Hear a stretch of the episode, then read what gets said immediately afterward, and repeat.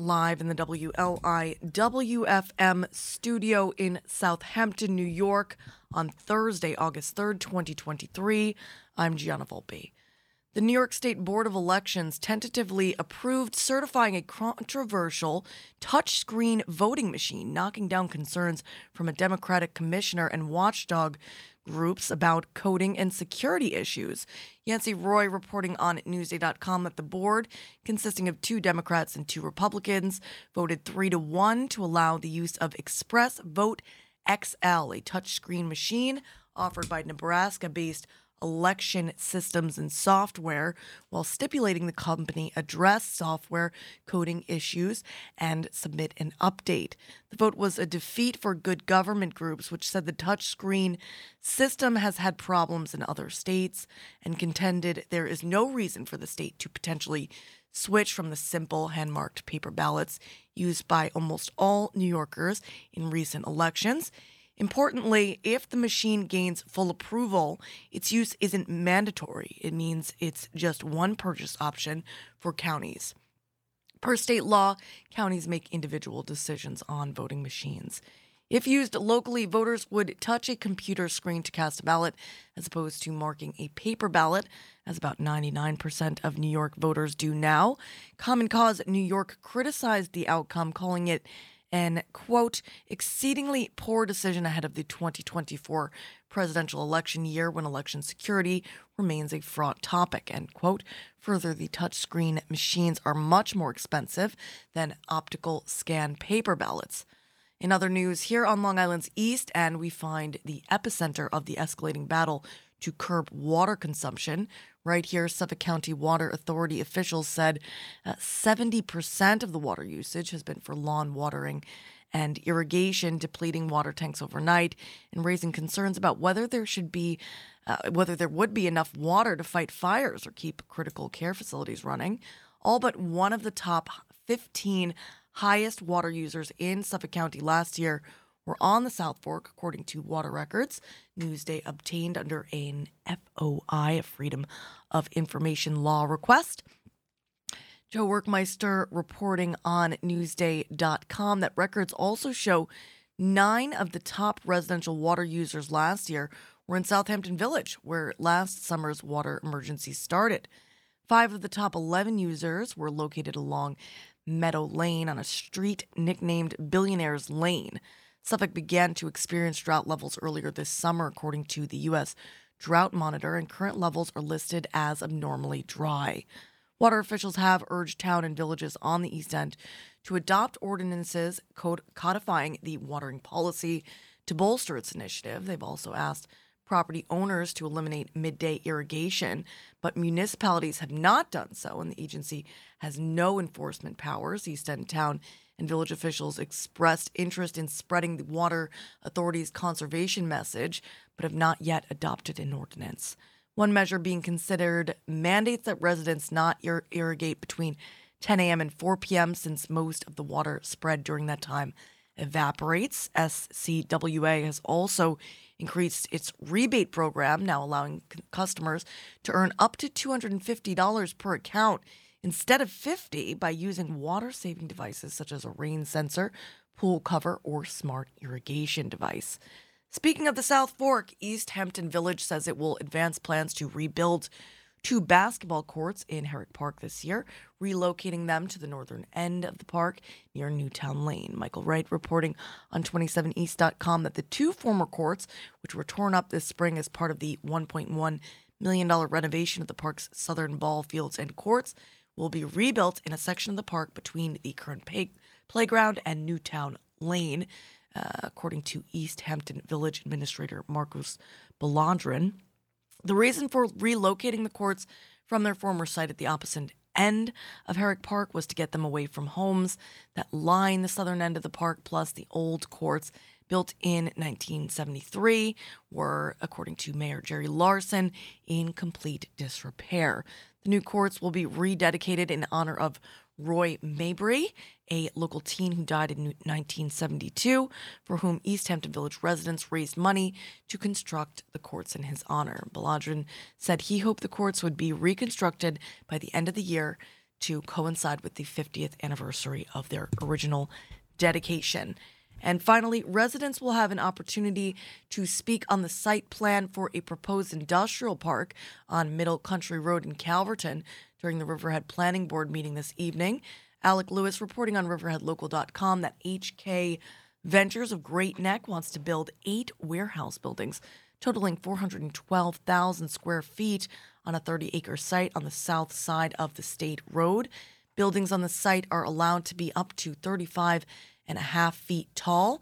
The site is located next to Tractor Supply and is currently vacant agricultural land. The public hearing will be held during the Planning Board's 6 p.m. meeting at Riverhead Town Hall this evening.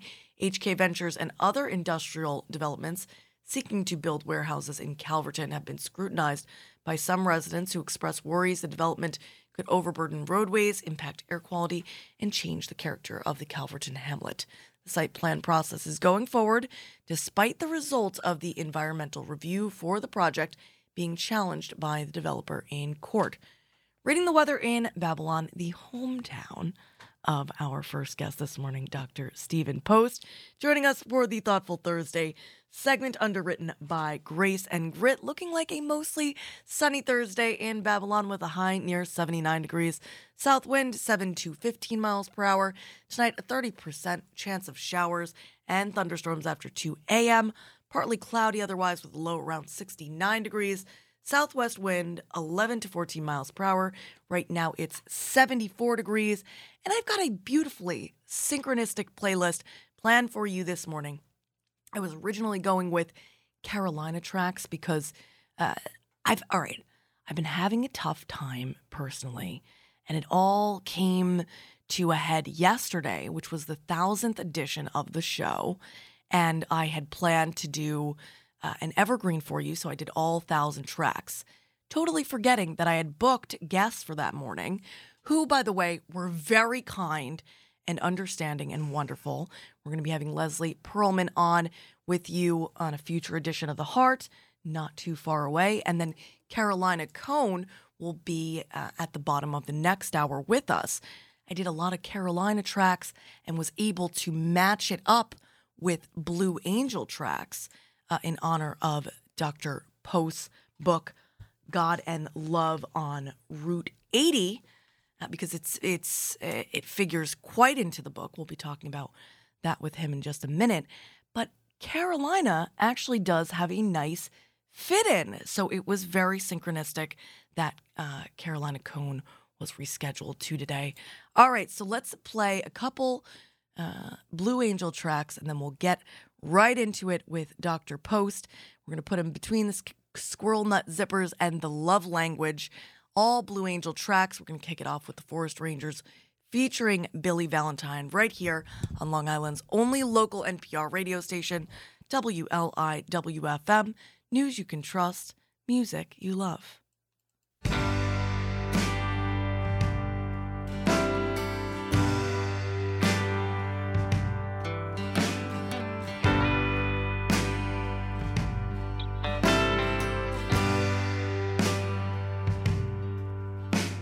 You can't squeeze blood from a rolling stone. And love can't live on faith alone. Cause the flesh is weak when you're on your own for so long. You can't blame the heart for wanting more, for drifting out an open door. The soul's gotta find what it's searching for, right or wrong. Nobody knows nothing. That's all I really know. They say if you love something, you gotta let it go.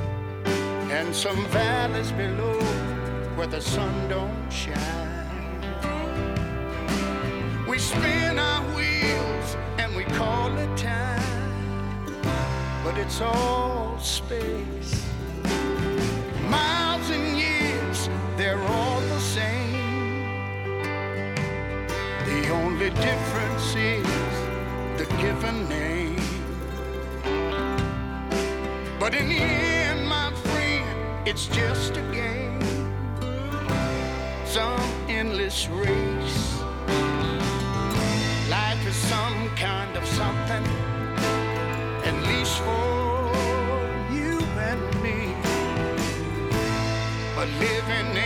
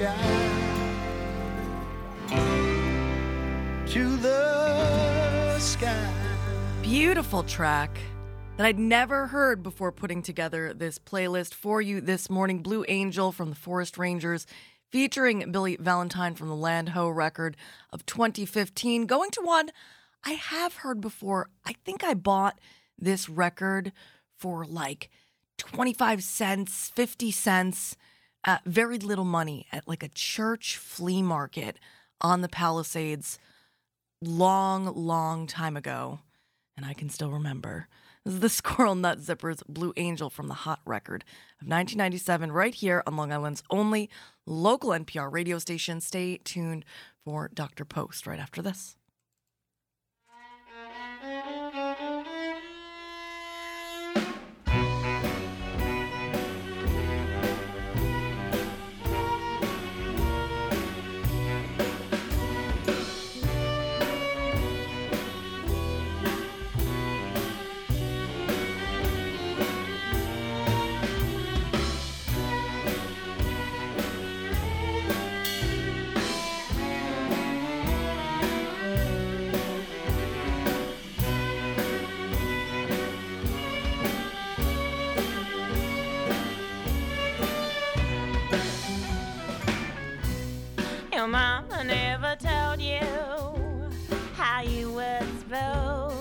Treat a girl.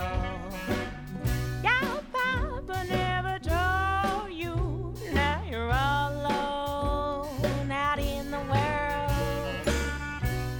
Sirens are screaming inside, the winding sheets are pale. The devils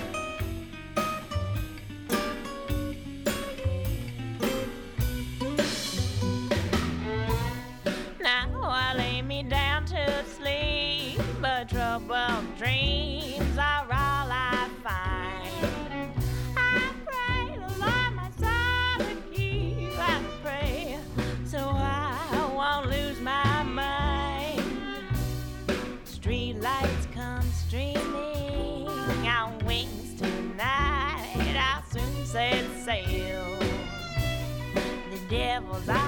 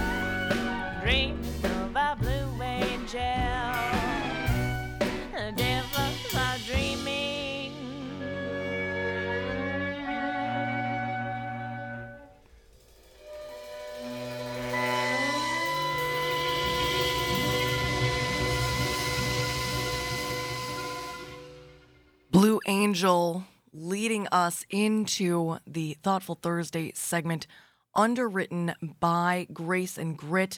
Welcoming back on the program Dr. Stephen Post uh, in honor of the Blue Angel dream that you had, that is very much a big part of God and love on Route 80. I had a Blue Angel dream myself. It wasn't reoccurring like yours, but it was special uh, for me. I was obsessed as a child with being able to identify the exact moment when I fell asleep. And uh, of course, I failed at it many, many times over. But one night, I think I did it, or at least I dreamed I did. It was at the end of a cycle of, of like hypnotizing geometric displays, like a like a screensaver, creating swirling, dancing, colorful shapes and patterns. Uh, it was in this space between the waking world and the dreaming one, which is something you also talk about in your book. And an angel appeared and told me she was the angel of my dreams.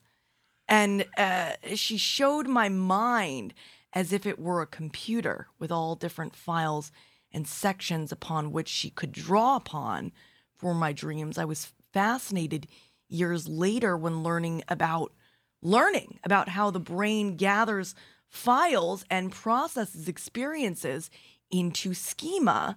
Uh, it was it was quite exactly what the angel had explained to me. You had a very different blue angel dream, one that was pretty prophetic uh, when you actually do take Route 80 and head west. Uh, That's true. I was a young kid. I was born in Babylon, The Babylonian. the Babylonian, uh, and uh, I went up to a school in New Hampshire called St. Paul's, Right. which was a little bit highfalutin, probably too much so for me. And you were very different. I was very different. I was very different. I didn't go to hockey games. I wandered around the wooded paths. and we I- were so similar in that way. It was like, uh, like we have. There are many things that we have in common spiritually. One is this promise we both seem to have made to ourselves as kids, never to lose touch with our inner child. Can you talk about that practice and what it means before you tell the story of the Blue Angel? Well, it's really important to stay in touch with your true self. And everything in life is trying to pull you away from that. Right. You're being uh, lured by better opportunities, by a little more money here and there. But the things that really count, uh, sometimes you ignore them and you leave them aside, and it's hard to get them back. So you want to be really careful to be true to your deeper self. And it can be hard because, as you mentioned, everything is trying to pull us away, including our parents or uh, our professors. You know, we live in a very goal-oriented society, but I appreciated your note that a that a hyper focus on one's goals can distract from one's destiny unfolding. Yeah, the destiny is deeper than goals. And uh, destiny really conjures up the idea of, of every person being called in certain ways with their gifts to contribute meaningfully to the lives of others. I mean, Picasso and Shakespeare both said that was the purpose of life. Giving is living. Yeah, and, and, and, and being able to focus on your on your assets, on your talents, and not putting them aside for other other reasons that will never really bring you the kind of gratification Right. that you're looking for. Right. You talk about uh, however how uh, the the scores of people who who uh, never discover that, or you know, they live their lives sort of ignoring that. Yeah, and not not ignobly because sometimes you know they're just earning a dollar to support the family, and I Right. honor that. And and you know I've worked in some pretty crummy jobs myself. In Babylon, I used to work in the shipyards and scrape the bottom, the copper bottom paint off boats. I oh, mean- that's yeah, that's not fun. It's not fun. It's not probably terribly healthy either.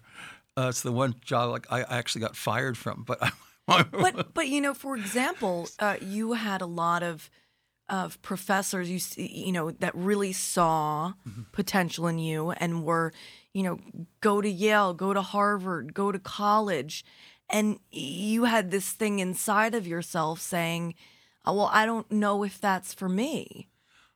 right. and I feel like that's uh, something that you know it's all it's not for everyone. Uh, these choices, and not to say college, but these choices that people make for us aren't always. I I mean, you you gotta just you gotta look inside, because that's where the the answer comes. Yeah, and Gianna, I never felt that I made my life. That I mean, that sounds so arrogant to me. You know, I made my life. I set it up. I'm much more of a journeyman, uh, sort of like Joseph Campbell's Thousand Faces, where you're following uh, a, a road and you're not sure who you're going to encounter, what you're going to encounter, but you know that if you if you respond positively and creatively to the good things that just come along in your pathway, that you're on the right path. Yes. And and I've always lived my life that way. I you know I, I'm almost embarrassed sometimes when I listen to other people who really planned out their lives.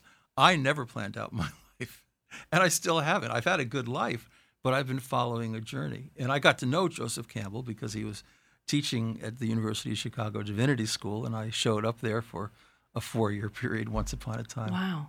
Was that so? Speaking of, this is a nice segue when you talk about uh, following uh, synchronous synchronicities and uh, inner inner messaging.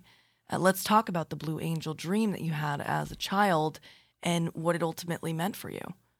Well, I will. So, you know, this this book is endorsed by my boyhood friend Charlie Scribner from the publishing family, and he was up there uh, at St. Paul's too, uh, as was uh, Garry Trudeau was up there, and I was different. Everybody knew I was different. Uh, and when I was 15, uh, early in the morning, uh, I, I, I kind of woke up, but not entirely. It was like betwixt and between, Yes. wake, waking and sleeping. And um, and what I saw in front of me was this this pathway, this road, and it was uh, going to the west. It was very thick with a fog and a haze, and I couldn't see more than just a few inches in front of my nose. Um, it was blue, and to my left, I just saw out of the corner of my eye uh, a, a a- a young guy with blonde, dirty blonde hair, and he was kind of scrawny, and he was about to jump off a ledge. And then, interestingly enough, uh, into the dream came this face of a woman, a blue angel woman, and she said to me, If you save him, you too shall live. And then she was gone, and the whole place lit up in bright, radiant sun. And I continued traveling to the west. Now, I had no idea what this meant, but I told the story to all my friends. Because you had this dream more than once, right? I had it six times over a That's period of about a year. And that's what what surprised me. And my sacred studies teacher, Rod Wells, who was a Yale Div School graduate and a very distinguished friend of Alan Watts, he was a little worried about me. So so we talked about this in class and and I said, look, I'm perfectly fine. He he actually took me to Yale Divinity School right, and you told the and you I- told the students. I, I told the story, and and and the, the the divinity school students in this class, it was run by a guy named Jim Dittes, who was a Jungian psychologist theologian. Uh, he asked me, so. Um, did this make you do anything strange? And I said, no, I didn't do anything strange. I wasn't uh, out in the sunlight uh, over, uh, too long having heat stroke or uh, getting uh, dyspepsia from bad food. I was fine and I was functional, but I was having this dream, and I tried to explain it to people, and and they were cordial, they were tolerant of me, you know, uh, but they thought maybe it was a little odd. And uh, and he said, so so what's it mean to you? And I said, well, you know, up there uh, we all read Emerson, and we read Emerson's essay, The Oversoul. I pretty, pretty much memorized that when I was a kid. And this is the idea that somehow uh, our minds are all part of a larger mind, a one mind, you know, and that's something that physicists like Schrodinger and others, very distinguished people, have argued, Larry Dossey. right. Um, so this idea of the one mind was a big, big thing for me, and I felt that somehow uh, I told them that maybe that was not just good reading, but maybe it was true. And that's very much the overture to God and Love on Route 80, this idea of the oversoul. Uh, can you talk a little bit about uh, do you think that if more people believed and acted as though we are all one, uh, how do you think that might affect uh, the, everything? Well, it, it, would affect everything. You know, I uh, um, I recognize individuality, of course, and the people have their own You, journeys. you, you say it's like uh, we're we're all small flames yes, in a larger fire. in a lar- yeah, or or or all sparks shooting out of the sun, the same sun, and going back there eventually, eventually. And so that the idea of the one mind, which is a big idea in in in American thought, it was part of transcendentalism in Boston, and uh, even one of my great mentors in life, the, the philanthropist investor Sir John Templeton, believed in the one mind. He believed that a lot of creativity wasn't just because And you can I- see you can see that. You can see it happen when you uh, have an idea that you think is very much your own and then uh, it pops up. You see it popping up out there from others. Yeah. So I spent a pretty good amount of time in India, and um, there's a great story, and there's a movie called The Man Who Knew Infinity about Ramanujan. He was a guy in southern India. He was only 13 years old. He'd never studied mathematics. He would be praying at the foot of his goddess, and he'd have these inspirations, and he wrote these formulas down in the dirt with his finger, Gianna, next to him. And then he'd come back a little later and he copied them into a notebook. Well, those notebooks, the two notebooks, are in the middle of Trinity College Library at Cambridge University. And they're the basis of a lot of what we know about quantum physics. That's unbelievable. Yeah. And so one of his l- little uh, algorithms was published in an Indian uh, math mag- uh, magazine, and it got to somebody, uh, Littleton at, at, uh, at Cambridge, and they invited uh, uh, Ramanujan there, and he lasted a couple of years. But the problem was they wanted him to prove all this stuff, and guess what? He didn't think he had to prove it because he, he, he knew it was true, and it was true. Well, it's it's funny because there are so many writers, uh, artists, myself included, that have created things that uh, you feel, and i very distinctly, this is not coming from me. It is Yes. coming through through me. the word invasion comes to mind. Yes. So I, I, I You use that in the I- book, I, right? do. Yeah. I, I, I quote some of the great uh, work of uh, of W. H. Auden, and he he was a he was a teacher uh, at Oxford for a while, and he was a teacher at a at a private school uh, near near uh, near Oxford. And one day he's he he describes this so beautifully uh, in a book called The Protestant Mystics. He's sitting on the lawn and he's he's with two or three other people, and he doesn't know them very well. They're not friends. They're more they're colleagues. And lo and behold, um, he has this amazing creative moral experience, spiritual and moral experience. He just suddenly feels invaded by an energy of love that is much greater than anything he's ever experienced or that ever emanated from him himself, right? And it was invasive and and it was astonishing. And uh, as he came out of it, he knew for the first time what it was to love his neighbor as himself because he was doing it. And then later on, a little later on, he asked one of the people there if they'd had a similar experience, and one of them had. And so a lot of moral and artistic and musical experience um, is not simply even even Einstein went into these sorts of meditative moments, which he called Gedanke, and no one could explain it or- or understand it. But he never thought that his ideas were coming from me, myself, Albert Einstein. He thought that they were part of a larger mind, and he he he actually was a one mind theorist, as was you know the person who got the Nobel Prize for sort of proving Einstein's ideas, and that was uh, uh, uh, someone a few years later named Schrodinger. So uh, you know these people are real, and their experiences are deep, and we're just so embarrassed to talk about it. You know, I- and I really liked, I appreciated you talking about your choice to abstain from alcohol. Yeah. And and what you said to students at Yale about it re- regarding losing Uncle Gary to alcoholism. Quote, he gave up so much in life for one thing when he could have given up that one thing and had everything.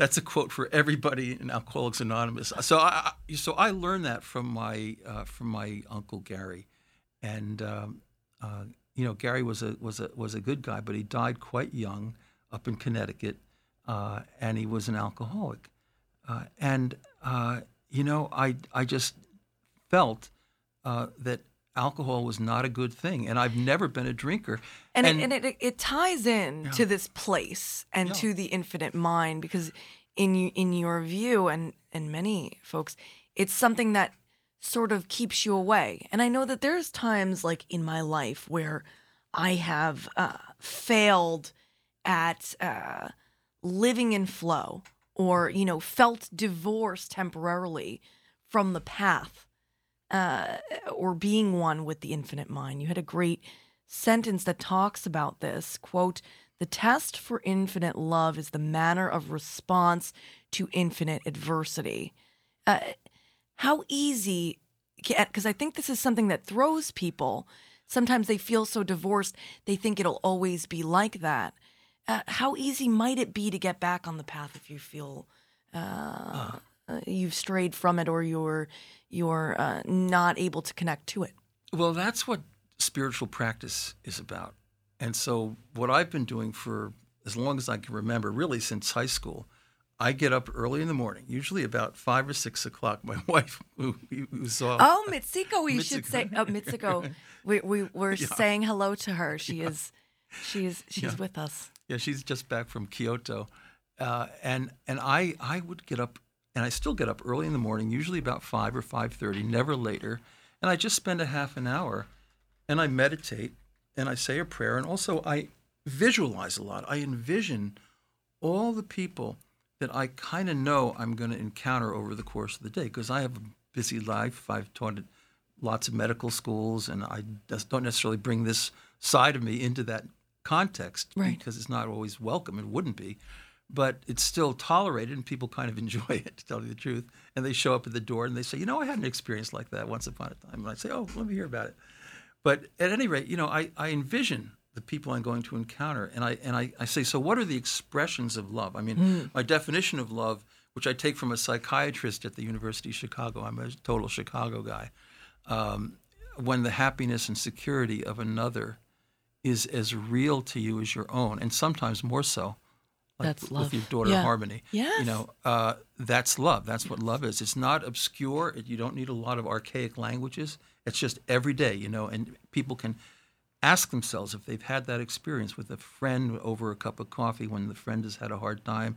But what are the expressions of love? So that's the thing. We don't use the word love typically. We talk about love of chocolate, love of designer jeans, you know, but but what are the manifestations of love that we use in everyday life? And that's what why good things happen is about.